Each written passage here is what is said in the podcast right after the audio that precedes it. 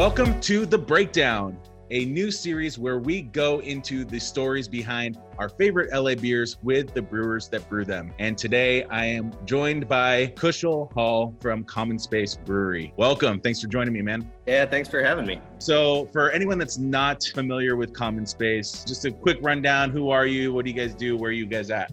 As said, my name's Kushal. I'm the head brewer. I lead a small production team here. We opened up about two years ago. We had to push our anniversary party because of the current circumstances. But yeah, we started up Common Space. I got to help draw the plans, help design the brew house, got to jackhammer concrete and do everything from the ground up here uh, with the construction crews and contractors that we worked with. So it was a really special experience. And by time we were actually assembling our brew house, we had the rest of our brewing and cellar team, Andy Link and Josie here.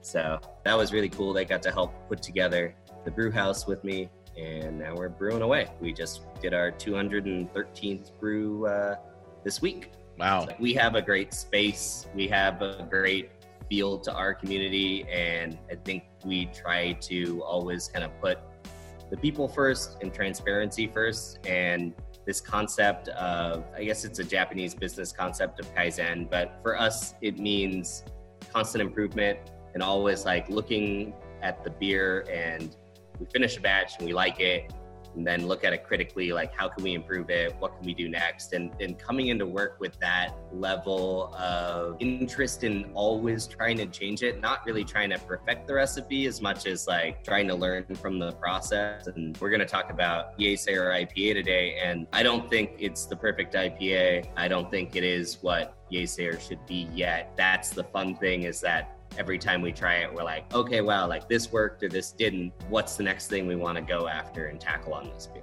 You know, and then we move around, we kind of focus on one beer and then another and kind of come back and forth.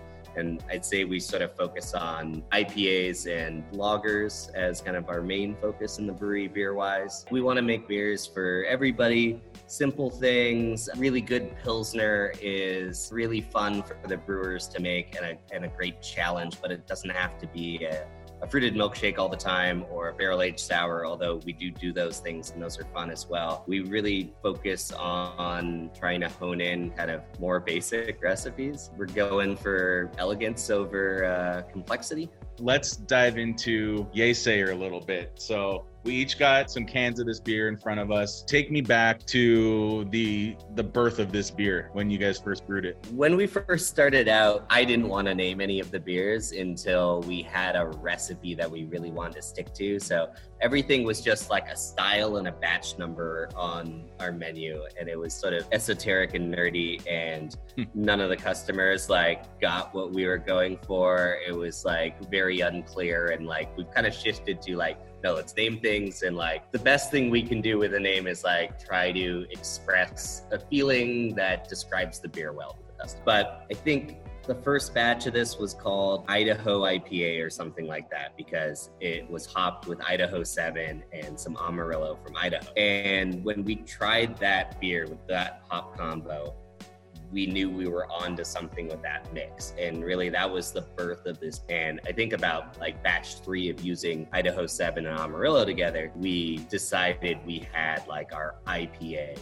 that we wanted to name and this was you know going to be one of our flagship kind of beers that we would push really hard and, and really try to develop well. Kind of our other biggest one being our german style pilsner. We knew we wanted pilsner to be one of our big beers because we thought it would be an easier part of the market to get into. We saw more need for good craft pilsners in la there's three or four that i can think of that I could find two years ago. Mm-hmm. Uh, where IPAs, of course, there's hundreds, and many of them are very good. And often, to stand out in the market, you just have to try to be the freshest. Right. Uh, but we thought we found a really cool hop combo, so we wanted to focus on that. We started developing it, and we've even changed the spelling of the beer. We've changed everything about it since the original recipe. We were spelling it like the band Yeasayer, Y E A S AY, whatever. Uh-huh. Uh, now it's Yay Sayer, which nobody calls it Yeasier when they're ordering at the bar anymore. You know, we're using a different yeast. We're using a different base malt than we originally had in the building. Pretty much everything about this beer has sort of changed, but kind of one step at a time. One of the first big changes we did with all of our ales is we moved from just getting domestic two row to a lighter pale malt and getting a slightly darker kiln gives us a little more color in the beer than you might get in a lighter West Coast style IPA, but mostly it's not enough kiln to give you that kind of English pale kind of caramel level. It's just enough to kind of blow off some of the lighter, grassy, planty notes of that pale ale malt. So that was kind of our first big change. Next was dry hopping, and this one has is still developing. We figured out the varieties of hops we wanted, and that hasn't changed. The the way we add them, the timing, played around with some hop extracts in the kettle for bitterness, and then we're now we've removed those again, and we're back to just pellet hops. We use some cryo hops in our dry hopping which are basically like hop keef, where you just take the lupulin kind of powder and try to get rid of as much of the green material as possible. We've played around a lot with temperature and time of our dry hopping as we, uh, along with much of the craft beer industry, discovered the concept of dry hop creep and the negative effects of getting re-fermentation and diacetyl in the package. We didn't have any bad diacetyl issues, uh, we do diacetyl tests on all of our beer before it gets packaged, but we caught some potential issues. And our first kind of tactic was this really long dry hopping regimen that allowed re-fermentation, allowed this creep, and we just thought we were losing a lot of the bright character, leaving the beer in tank too long. And then we went to a process where we're dry hopping with cryo warm, dropping the beer cooler, dropping the yeast out, adding more dry hop. We've played around with different ways of recirculating it and kind of where we've gotten to now after probably about four kind of big changes with just dry hopping process uh, is that we add all the beer warm at D-rest temp after we've passed our D-rest. Uh, we recirculate it for about an hour. Uh, we've got valves higher up on all the tanks so we can get a good recirculation going. And then as soon as we're done, we drop it to 60. That gets the yeast to fall out. We don't see any creep after doing that, but we still get that nice, warmer, juicier kind of dry hop character. Where when you start dry hopping cooler, I find you extract, especially when you're recircing, you get more of the planty, green, chlorophyll grassy kind of flavors out of it. So we found if we recirc warm, we get really good extraction quickly, and then we can drop that temp, let the yeast and the hops fall out, and kind of move the beer along and still get that flavor that we like and avoid the dry hop creep. So that process, like we've really just gotten to what we think is the right way to do it now a couple of months ago. So I'm sure if we did this again in a year, we'd be doing something else. And that's right. kind of like that's the fun thing. It's like every time we come back to IPA, there's we're playing with our water chemistry, we're playing with our malts, we're playing with our hops. But like it's also just the process. Yeah. And how do we add hops to get the best flavor that lasts the longest that doesn't create these other process issues? how many months into you guys starting brewing do you think that you came up with that like that idaho ipa like just kind of getting a sense for like the timeline was it like a few months or first ipa we did was like maybe i think it was the second batch of beer we did was our first ipa which we called easy ipa it was basically i don't know. It was somewhere between a hoppy pale and like a session and we didn't know if people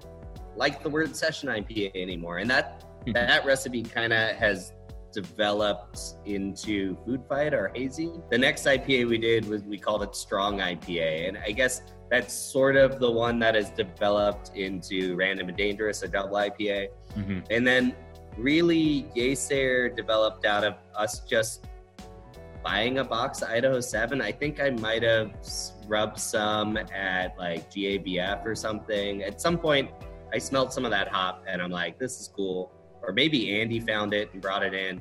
I don't remember exactly how we found it, but I remember smelling that hop and just being like, we got to find something that works with this. And just the very fact that it's from Idaho and has Idaho in the name, we're like, let's get some Idaho Amarillo and we'll make an Idaho beer, just like for no reason. Right. And we did that and it just happened to be a really good combo. And then from there, it was just figuring out how much of which hop when and in what form, you know, T90 pellets or cryo pellets and does it go in the kettle or the dry hop? Do we use extracts? And that's kind of like once we found that flavor combo, we loved it. Uh, it was probably, gosh, I, I'm not sure, at least six months into being open before we made that beer. Cool. So this, I'm gonna crack art, this can open. Oh yeah, yeah. Yeah. Tell me about the art though. so I've I've got the great resource of my older brother who is in animation. I'm actually wearing a shirt for one of his shows he's working on. That's a cool shirt. Um, called uh, The Mighty Ones. It's not out yet, but it's about some little creatures that live in a backyard. Nice. Um, but I was on a trip with him in Florida, and we're at a brewery that was one of his like coworkers' brother's brewery and he calls this guy like his doppelganger because they both are in animation have brothers who run breweries. um, so we're there, and there's this cool mural on the wall, and he's like, "Oh shit! Like my buddy did that," and he kind of looks at me and he's like. Do you want me to do a can for you guys? I'm like, dude, I'd love that if you have time. And when we got back, I was like, okay, here's the project. Do Yeasayer and like we want this message of positivity like the idea is the opposite of a naysayer like a yaysayer you know like I think I'm kind of the pessimist in the group in our brewery, like when we have big ideas, and sometimes I need to be reminded to not kind of like shoot down things that sound unlikely, but like let's look at it as a problem that we can tackle. So I like the idea of Yay Sayer, and um, you know, it's kind of everybody like raising their fist or their hand in solidarity, like as a group.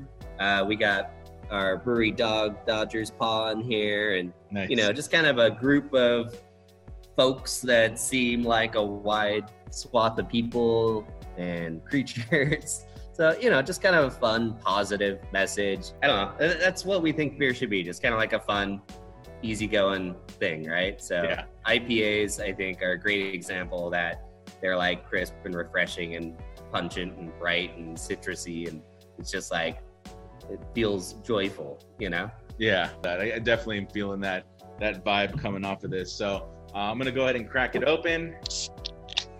Give myself a pour.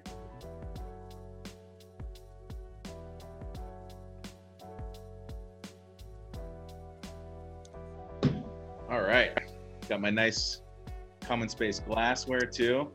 I dig that glass design too talk me through kind of aroma side. Like i'm putting this glass to my to my nose. What were you kind of hoping to the idaho 7 and the amarillo to kind of bring to this bouquet? You know that has really changed over time too because i think the first lot of idaho 7 we got was like very lemony super bright. It's sort of like a really clean version of kind of a classic centennial Mm-hmm. Um, we're now this year's lot, what we're getting out of it, and we've switched from California Ale yeast to a Conan strain, which kind of brings out more of a sweeter, fruity note. I think we're getting. I still get a lot of citrus, but I get a lot more like cantaloupe direction, kind of melon in there as well. Mm-hmm. And I get some like a little hint of pineapple, a little hint of papaya kind of direction, kind of also just kind of playing in that melon range. Yeah, yeah. So, I mean, it, on the on the nose, it's just incredibly balanced. Like you're saying, it it's not overwhelmingly citrus. Um, it's balanced out by a little bit of like juicy earthiness of like melon. And yeah, you get a little bit of that tropical juice component on the nose, but not in a way that like a lot of IPAs are throwing in your face these days. Just like just a tad to kind of balance out, give a little bit of sweetness to that kind of acidic, citrus, bitter nose that the that that citrus brings to it. Yeah, really cool. All right, let me give it a taste.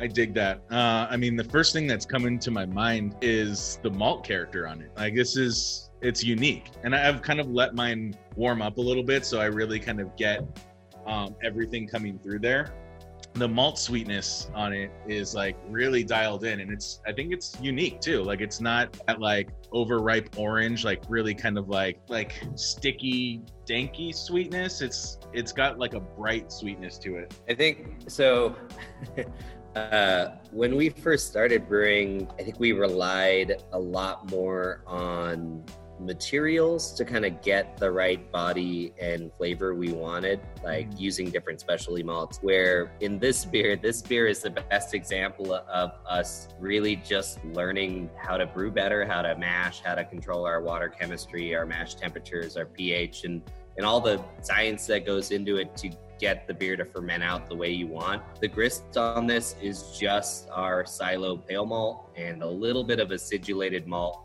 to do some pH correction. So we used to have some oats in there, and, and way back we had some Carahel, uh, a light caramel malt in there. But right now it's just pale malt. And really, all we need is like a little bit of color, a little bit of sweetness, and like that clean kind of crackery malt character.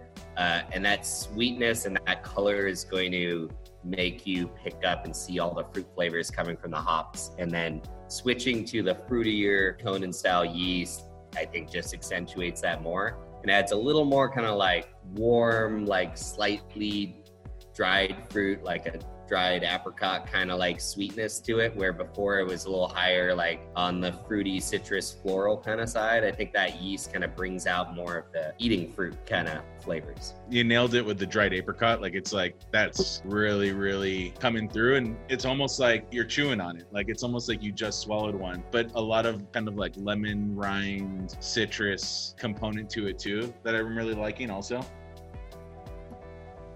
super clean too. Yeah, that's definitely a goal with all of our beers, except for maybe when we're doing a triple IPA or something wacky, is that we want them to be very clean. Generally, we want to make sessionable beers, not low alcohol necessarily, although we do make some pretty low alcohol beers, but like beers you could really sit out and, you know, have a few of, drinking socially with friends and have them with food without it dominating too much. Like I get a lot of good hop flavor and I get a nice bitter bite at the end. And there is a little bit of hop coating, but like we don't want any kind of like enamel stripping bitterness or any kind of like too much focus on one thing. We want it to be pretty balanced and to finish fairly clean. Like we want you to be able to have a Helles after an IPA and not have your palate racked. Yeah, in the world of IPAs these days, I feel like the sub styles within that main style are just the lines are just completely blurred. And when I see West Coast IPA or hazy IPA, I have no idea what the hell I'm about to get. I think a, a beer like this, it'd be hard to kind of really classify it as something other than like American IPA. Like I feel like the balance, the sweetness, the restrained bitterness on it, like I think it really just kind of like it kind of brings back this like classic American IPA vibe to it, and not in a way that's like that is derogatory in any means, like from like American IPA being like too sweet and not really in style or like being boring. Like this is something that like it kind of gives a new, fresh new look on what American IPA is in like the 2020 market, you know? Yeah. Yeah. I I, I don't know what I would call it stylistically. I mean, I think IPA is the clearest thing to the customer, but like, how does it fit into all of that? Like, we want a lot of sweet flavors, but mechanically, like, it is very dry. There's very little residual sugar. Like, right. most of that is perceptual sweetness. Right. So, you know, I feel like bitterness, sweetness level, it fits into IPA, but maybe it drinks more like a dry hop strong pale ale, but then it's got those juicy flavors from the yeast, but it's centrifuge. So, like, what is it? A clarified, hazy American strong dry hop pale ale or something? so, like, might as well just call it an IPA. I really enjoy this beer just from everything from like the can itself, the name, the design, pouring it into a glass. The aromas really jump out of that glass as you're pouring it from the appearance side down to how it tastes, which is the most important part. Um, you nailed it. 6.7%. You can have more than one of these in a session. Pair this up with the Fresh Pils of LA. Maybe take things up a notch to Random and Dangerous. Like, you know, you kind of choose your own destiny at that point. But this is kind of like right there with like the middle of your your beer offering. Like anyone's going to be able to gravitate towards this and enjoy it. Really cool stuff. So in terms of where people can get it. I know everything is crazy right now, but yeah. is this so obviously we want to we want to plug you guys are selling these beers out of the tap room for pickup, for delivery. Is it out in the market too? Is it? Can people find it? It is. So you know, we also we sell to you know normally bars and restaurants. Most of our draft accounts aren't buying right now. Right. Some of them are filling growlers or growlers and such and you know support your local spots that you drink at first. And if you have a corner store with a great craft beer selection go buy it from them first. You know we're shipping still to stores although we're getting less orders. You know if you live near the brewery we're down in hawthorne come on by the tap room and you can pick up growlers and four packs. And then we're also doing direct to customer delivery throughout greater la just go to the website and you can put in an order and we deliver next day. Awesome Love it, man. Thank you so much for joining me on this. Everyone, drink Common Space, drink Yeasayer, give this a try. It's for sure worth it. Cheers. See you guys next time. Cheers.